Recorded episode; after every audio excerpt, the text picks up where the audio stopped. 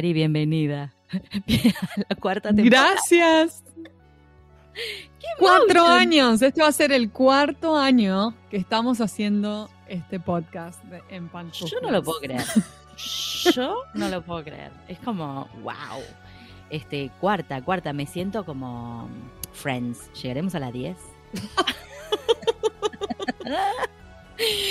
Yo creo que si la gente nos sigue escuchando, nosotros le seguimos dando. Eh, hasta ahora, por lo visto, tenemos un, un, gran grupo de seguidores, así que gracias por escucharnos. Eh, no, nos sentimos muy, muy felices que, que, siguen ahí del otro lado, a pesar de que este ya es el cuarto año. Sí. Eh, nos pone muy contentas ver que la gente nos sigue escuchando. Sí, pero sabes que yo creo que en realidad no nos siguen escuchando a nosotras siguen escuchando porque seguimos encontrando gente interesante para entrevistar. Eso es cierto, capaz que la parte que hablamos nosotras lo, lo pasan rápido. Sí, no. Skip, skip, skip. Este, digo, no sé muy bien qué le suma a la vida. Puede llegar a sumar unas risas.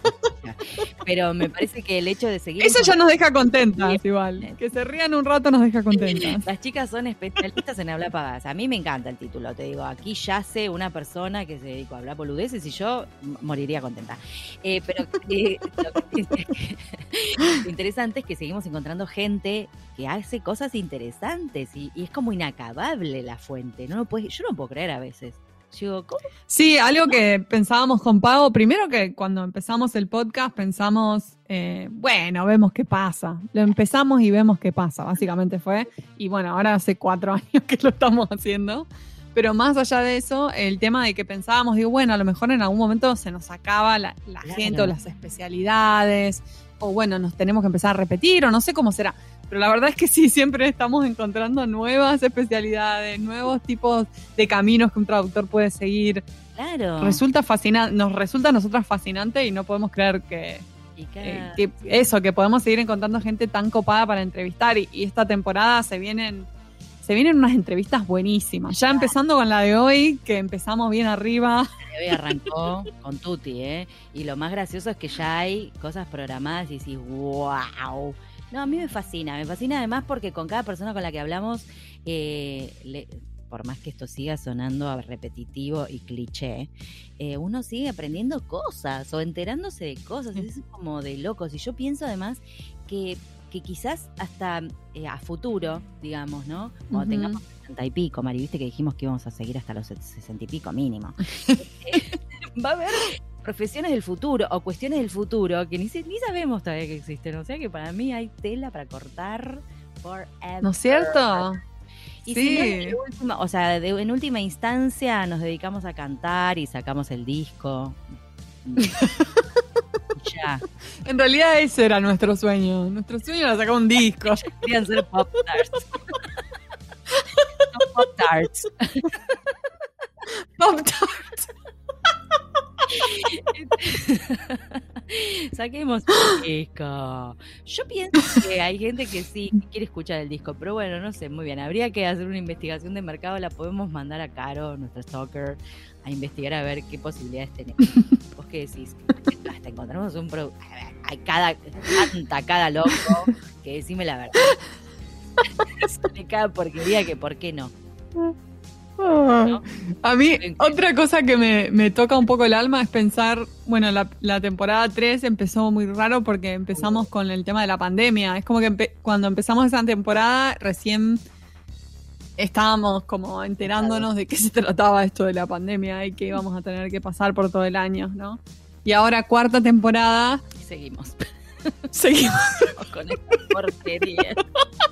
Seguimos en pandemia, básicamente. La 3 con pandemia y estrenamos la 4 con vacuna. Pongámosle como para darle un... Claro, por lo menos como que se ve se ve la luz al final del túnel. No sabemos dónde termina el túnel, pero... No, pero se ve ahí, se ve. Eh, por lo menos. Claro, podríamos hacer tirar un wish al aire, onda, que cuando termine la cuarta temporada ya no haya más pandemia, esperemos. No sé.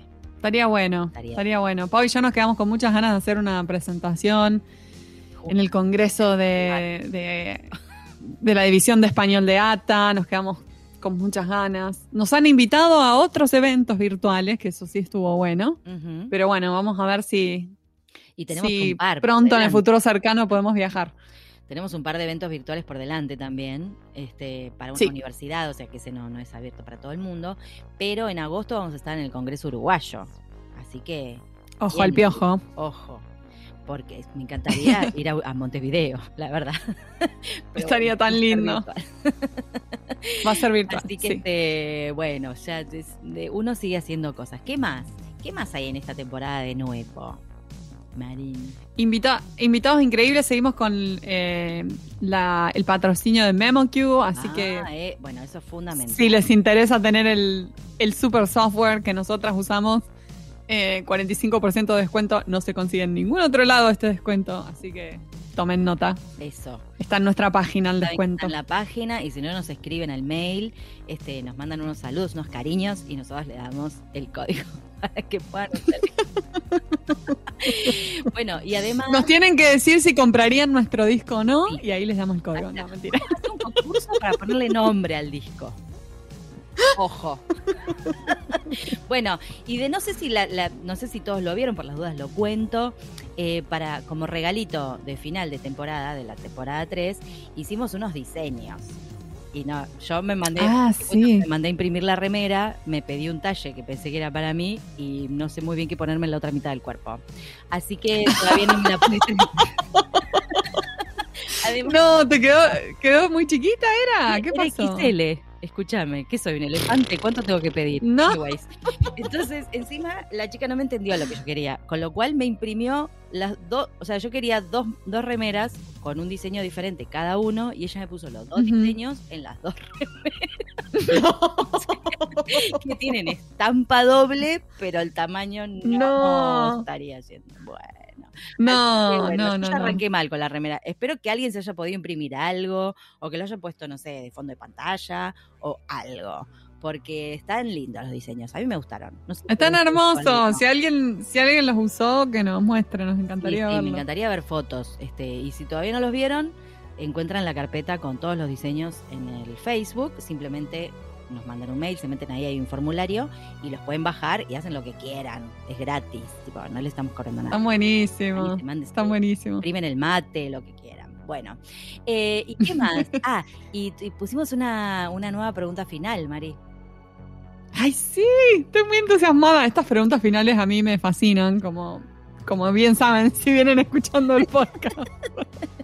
me encanta ese momento final de reflexión, de filosofía, de, de pensar en el, en el futuro, de, de proyectarnos, no sé. Así que bueno, espero que, que esta pregunta final les guste y que nos deje muchas enseñanzas. Yo creo que va a dejar muchas moralejas, muchas enseñanzas, como para, ¿no? Ay, me gusta. Recoger. Y también para mí, para mí, eh, también va a demostrar que todos pasamos por determinadas cosas en este camino. Te la Mm, como que hay puntos en común. Bien. Eso. Que están solos, solas. Eh, bueno, entonces podemos dar paso a la entrevista, porque si ya inauguramos. Sí, pasemos a nuestra primera entrevista de la temporada 4. ¡Qué emoción!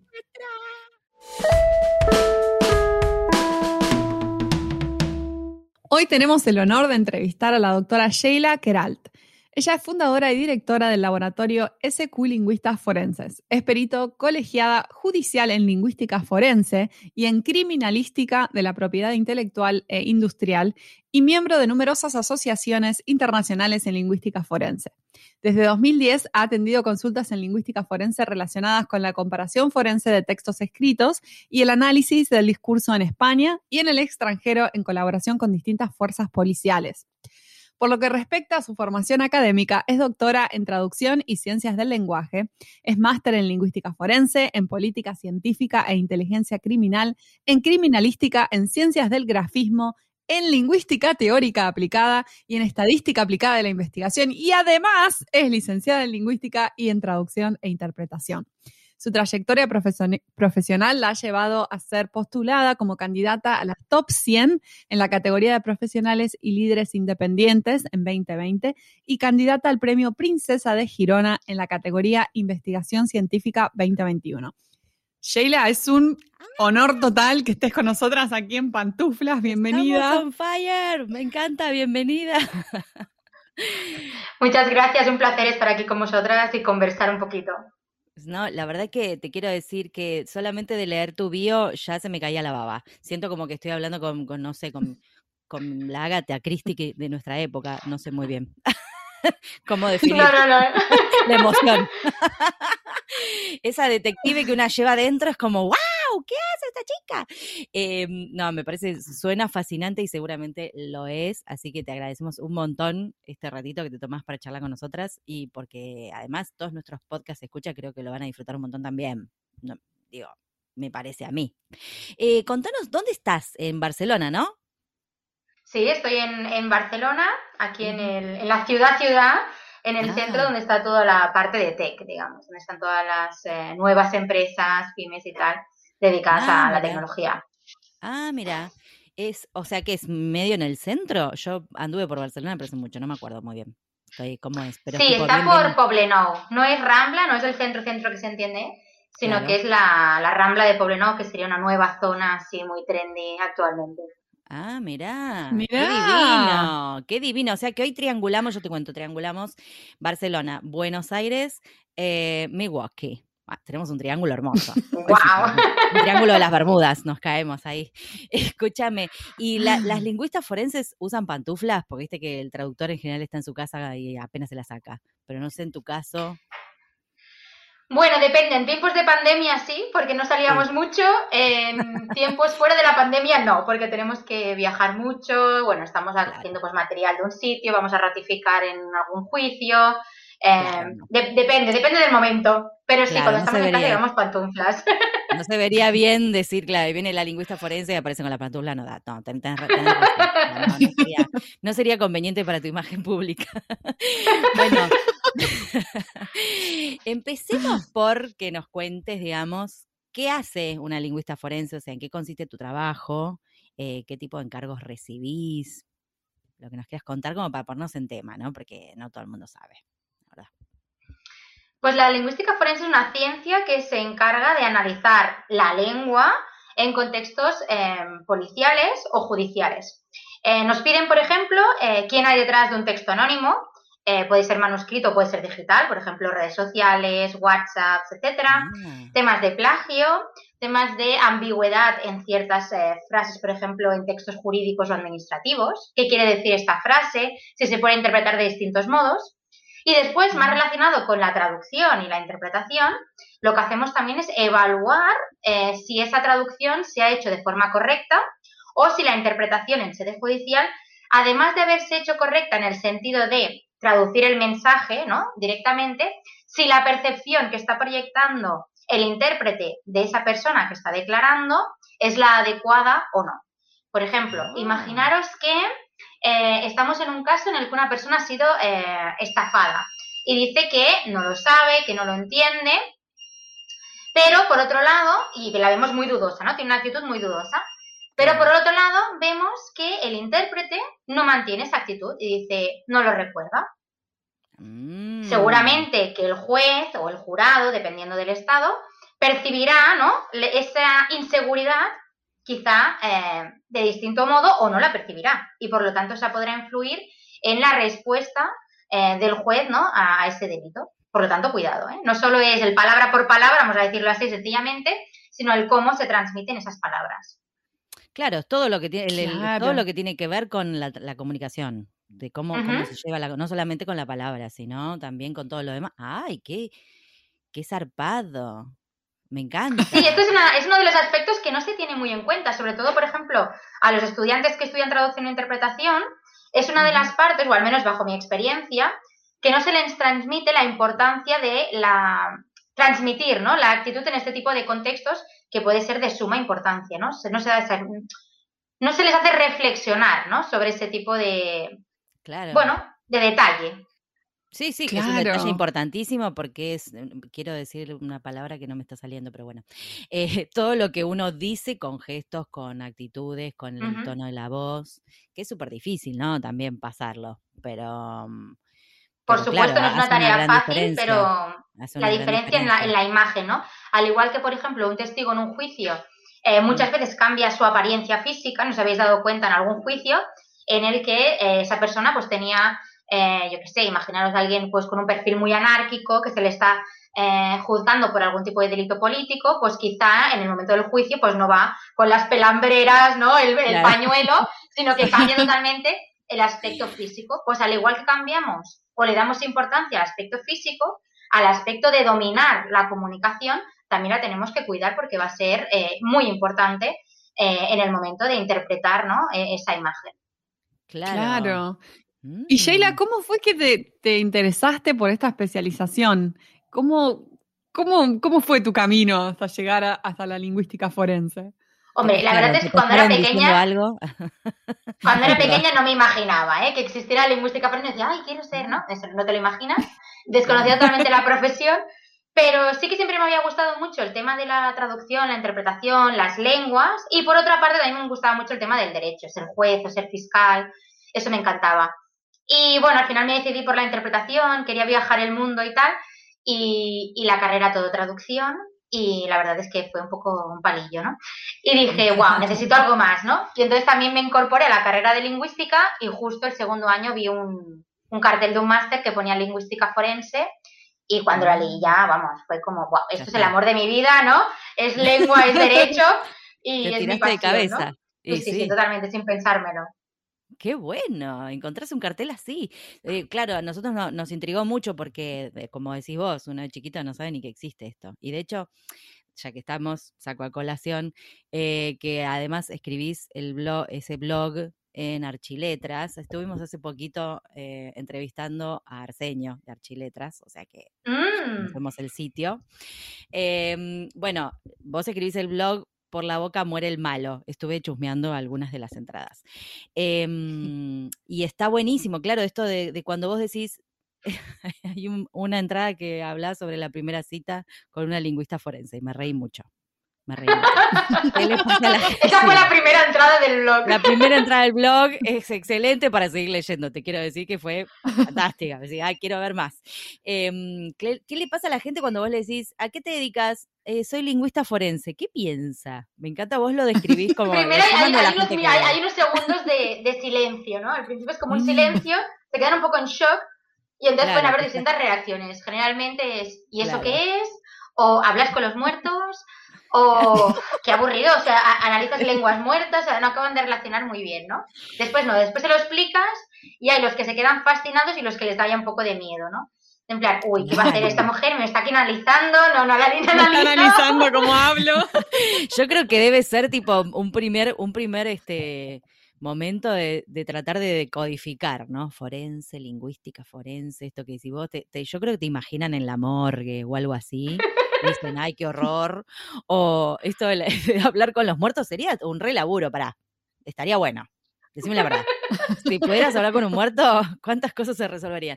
Pero este, me pareció como súper divertido.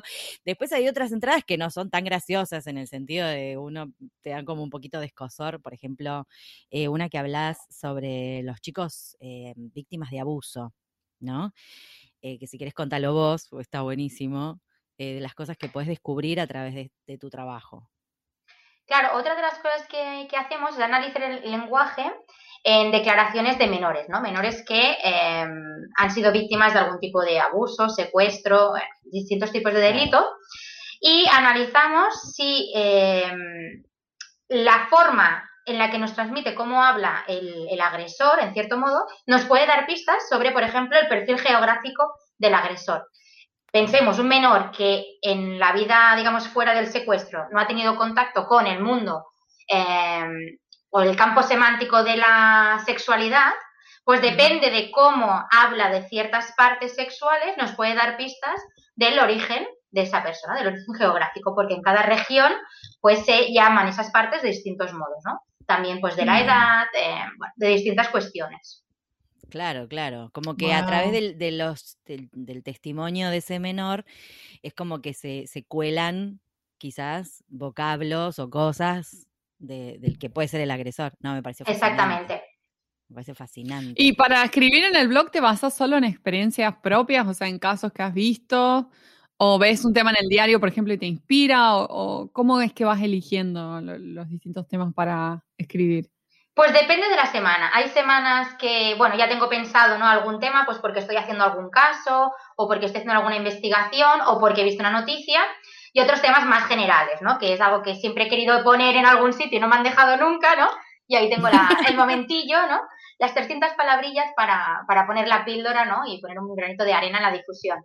Pero generalmente intento, bueno, relacionarlo con algo de, de actualidad. Claro, Sí, no, no, es re, interesante, súper interesante. Eh, también em, sacaste un libro hace poquito que vemos que está teniendo mucho éxito. Ya es muy, muy atractivo el título. Ya para arrancar por el título se llama Atrapados en la lengua. Hermoso. Eh, que de hecho, por Atrapados en la lengua te encontramos en LinkedIn, te quiero contar. Porque nosotros salimos ah. con la caña a pescar invitados. ¿Viste? Este, entonces, cada dos por tres vemos alguna noticia o algo así en LinkedIn interesante y ahí vamos y pescamos. Y ahí te pescamos, eh, Sheila, la verdad. Este, y bueno, contanos, contanos, bueno, para todos nuestros podcasts escuchas, de qué se trata Atrapados en la Lengua, eh, que incluís en ese libro, eh, que está buenísimo. Sí, pues es un libro que lo pensé para el público en general, es decir, no está pensado para lingüistas ni ni para abogados, sino para el público en general, para que todo el mundo pueda entender eh, cómo le puede ayudar un lingüista forense en su día a día. Hay una parte, la primera parte, que está relacionada con casos comunes, es decir, pues mira, he tenido un problemilla que alguien me ha dicho algo y no lo he entendido muy bien o no sé si me estaba amenazando. Eh, tengo un caso Ah. en el que creo que en mi trabajo hay un acoso laboral, pues cómo puedo reaccionar. O tengo un contrato de alquiler y creo que aquí me, que me están pidiendo unas cosas que aquí no me ponen. ¿Vale? Cosas más del día a día. O un divorcio, por ejemplo.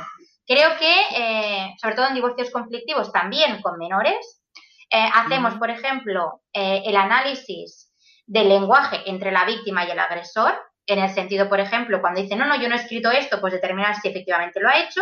También si hay agresión verbal, si es un caso de agresiones verbales. Y después también, muy importante, si el menor eh, también se está viendo afectado. Es decir, muchas veces el menor o uno de los progenitores pone en contra al otro padre, ¿no? O a la otra madre, en el sentido de que influye en la percepción de esa imagen, ¿no? Y después, pues no lo quieren ver, dicen, bueno, pues esto también lo podemos hacer, si el menor está siendo manipulado en su discurso, ¿vale?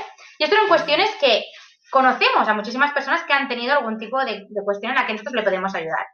Y después hay una segunda parte del libro que es la parte más CSI, ¿no? Y quizá la que, bueno, todo el mundo le atrae muchísimo más, eh, que son pues casos de asesinatos, secuestros, en los que pues determinamos quién hay detrás de un anónimo, de dónde es, cuál es el sexo, el nivel de estudios, por ejemplo, el caso de una bomber, eh, ah, te iba que a decir, ahora con el eh, tema de Netflix, claro, claro. Rey una bomber, re Zodiac, la película. Son esas todas que También está el caso de Zodiac, exactamente. El destripador de Yorkshire, hay muchísimos famosos y después otros en los que yo sí que he participado, hay muchos que no había podido participar, obviamente por la edad, pero otros que Mm. también eh, he, podido, he podido participar y que puedo contar, porque claro, después tenemos el problemilla siempre los peritos de que muchas cosas que no, no. las podemos contar. Claro, Pero- son confidenciales, sí. Sí. Pero bueno, he Pero ido hay- trampeando.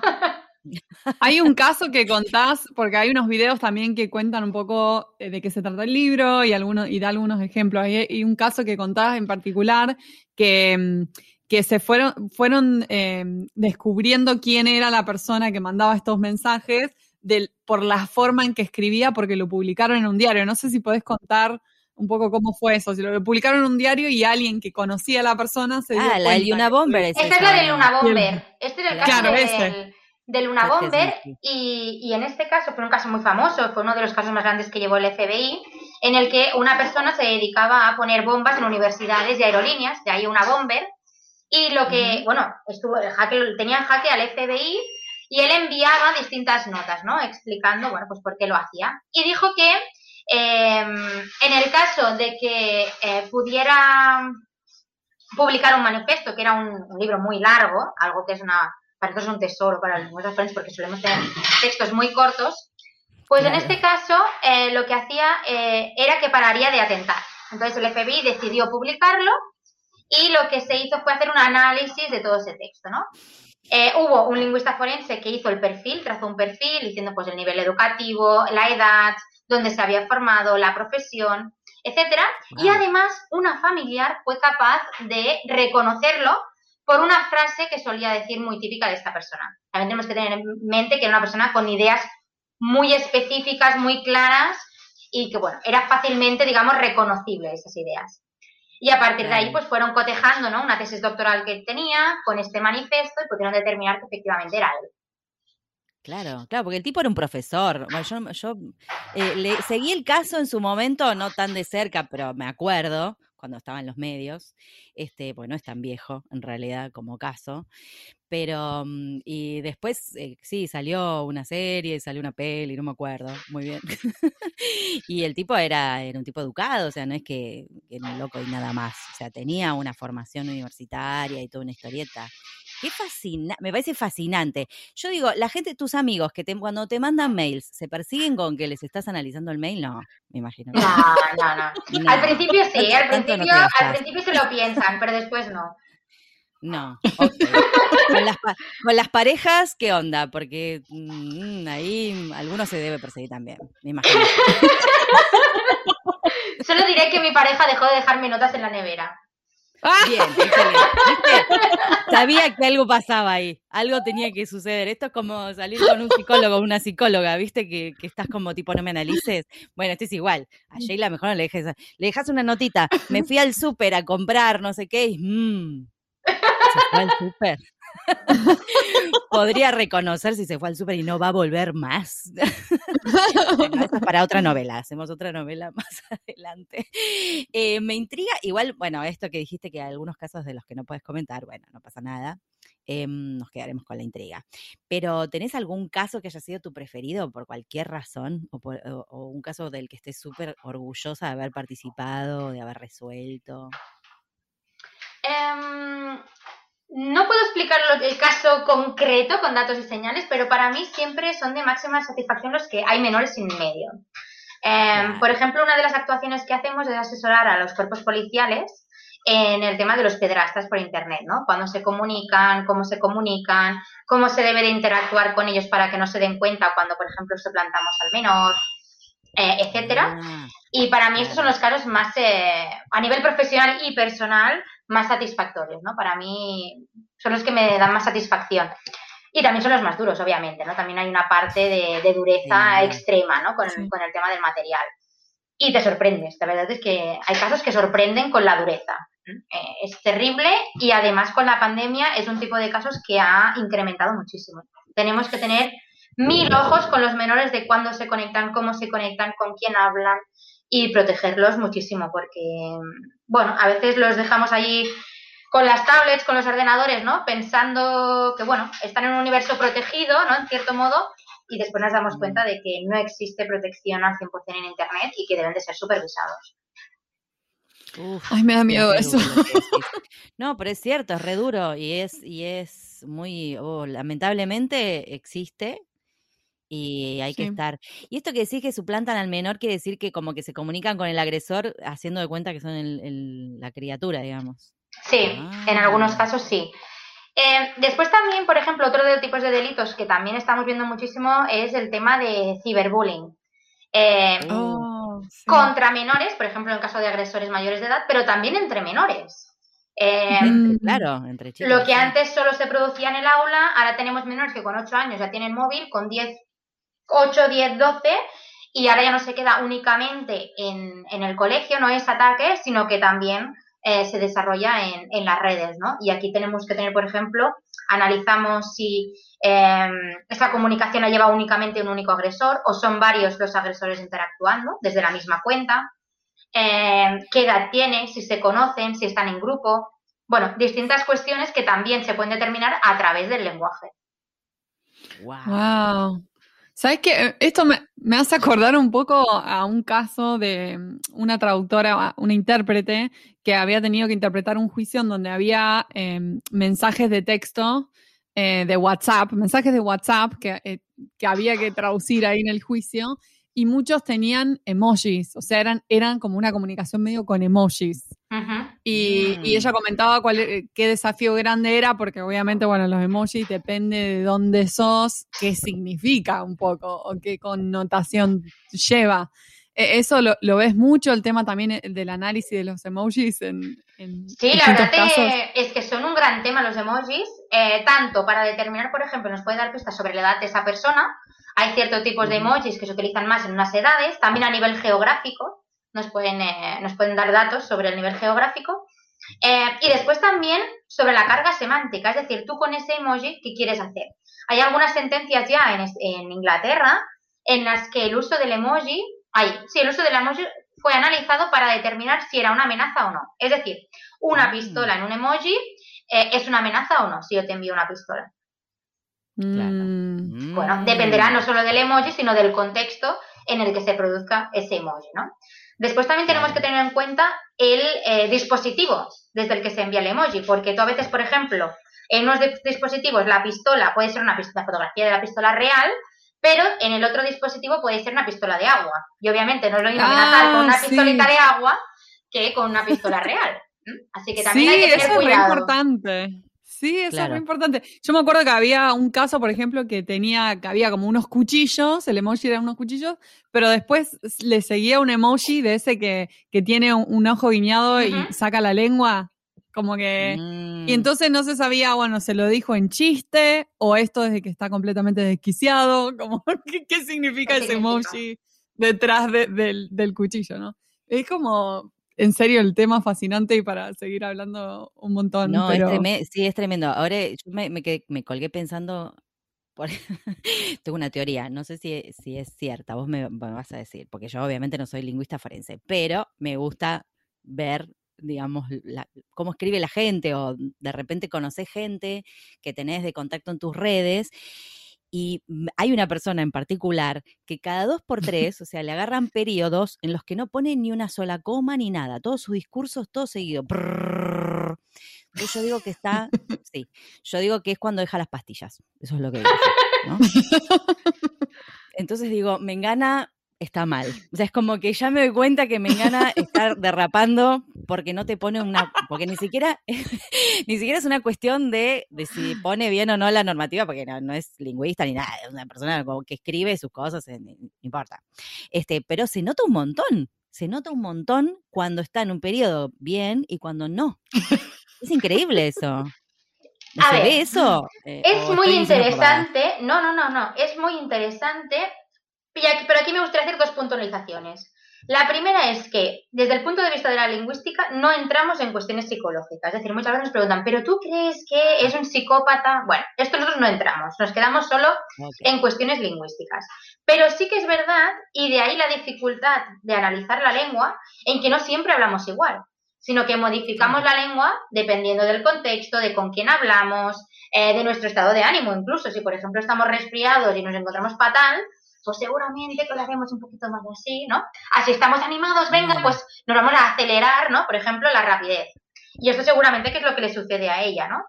Y de aquí la dificultad de que no podamos llegar a decir, bueno, es que estamos seguros al 100% de que es esta persona, porque la forma en que nos comunicamos es variable. Sí que es verdad que hay unos ciertos patrones estables, pero también hay cuestiones que, que modificamos, ¿no?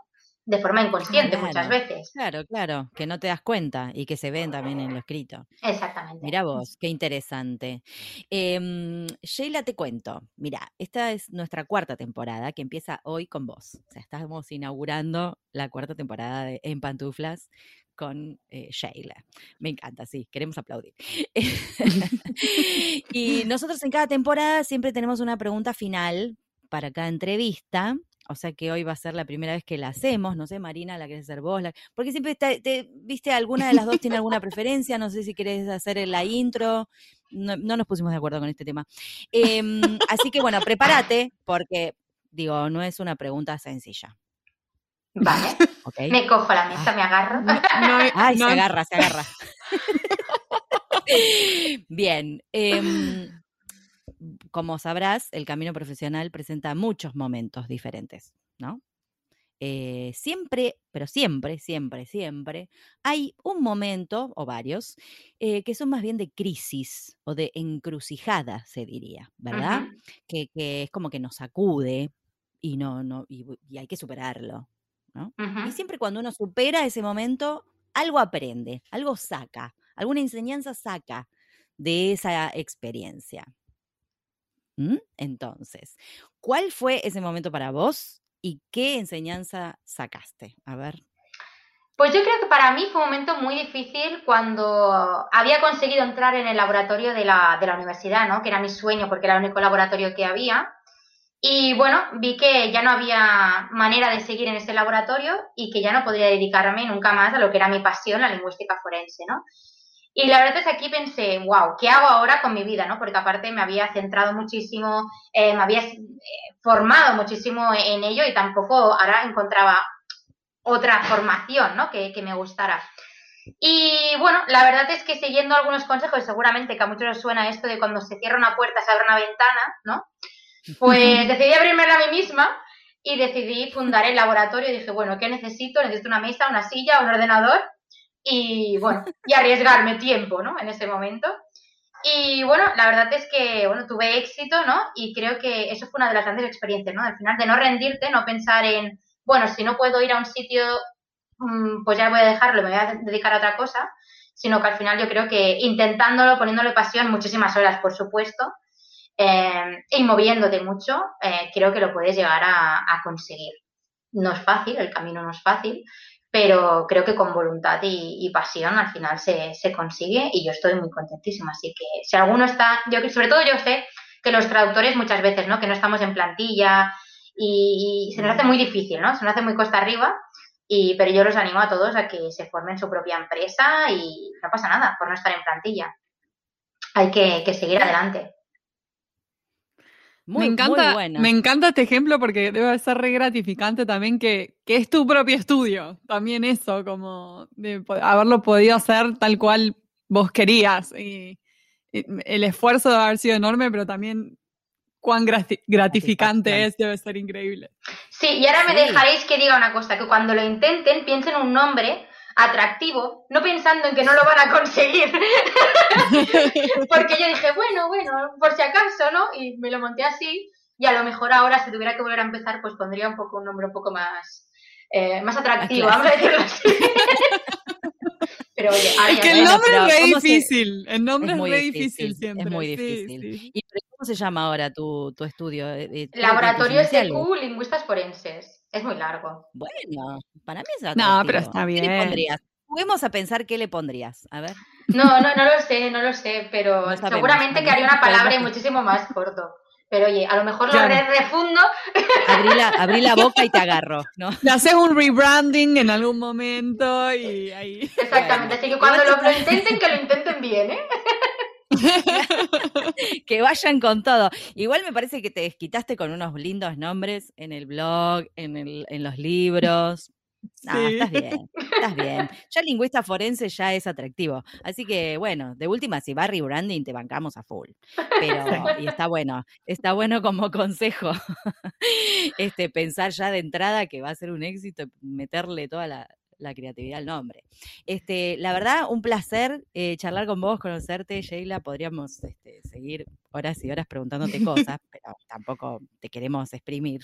Así que eh, te invitamos a todos los podcasts escuchas a seguirte en, en, los blogs, a buscar tus libros si quieren seguir metiéndose en el tema. Sé que sos profe también, o sea que debe haber gente también que quiere este, digo, estudiar lo mismo que vos, bueno, que vayan, vayan por ahí. Y te agradecemos un montón. Y que sigan los éxitos. Que salga ese premio Princesa Girona, me olvidé. ¿Qué hay que hacer? ¿Hay que votar en algún muy, lado? Muy genial. ¿Cuándo te enteras del resultado? E, este mes dicen todos los resultados, vamos a ver. Vamos. Bueno, Pero bueno, yo con ser candidata, la verdad es que ya mm, para mí es un premio, ¿eh? que al final las humanidades se vean premiadas en un premio, o candidatas a un premio en ciencia para mí ya es un logro, porque siempre hay la, la cuestión esta de, bueno, ¿la, ¿la, lengua es ciencia? Sí, lo es. Sí. Claro, está genial, la verdad que está genial ya la iniciativa, como si vos ser candidata y esperemos que lo ganes. Así que vamos a Sí, estaríamos votando por vos.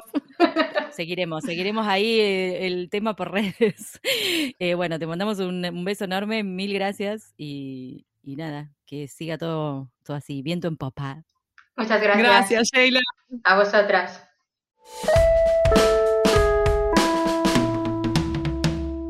Y ahora con ustedes, el momento catártico del programa. Los invitamos a escuchar al traductor karaoke. Believe me, I want to go out of my office, but. Look at this stuff, isn't it neat? Wouldn't you think collection's complete? Wouldn't you think I'm the girl, the girl who has everything? Look at this desk, treasures untold. How many software can one PC hold? Looking around here, you'll think, sure, she's got everything. I've got style guides and term bases aplenty. I've got tools and systems galore. Want glossaries? I got millions. But who cares? No big deal. I want more.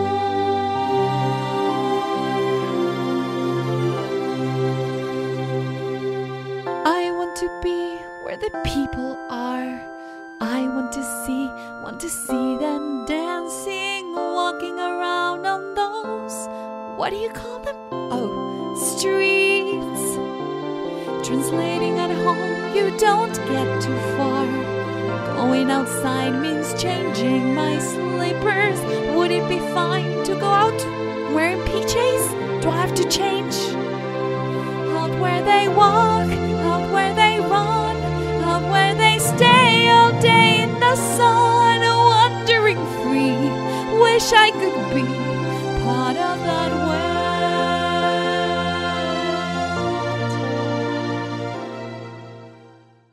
Este fue un nuevo episodio de En Pantuflas, patrocinado por nuestro amigo fiel, MemoQ. Si sos tan fan de MemoQ como nosotras, aprovecha el 45% de descuento exclusivo para podcast escuchas. Anota este código, CAM-pantuflas45.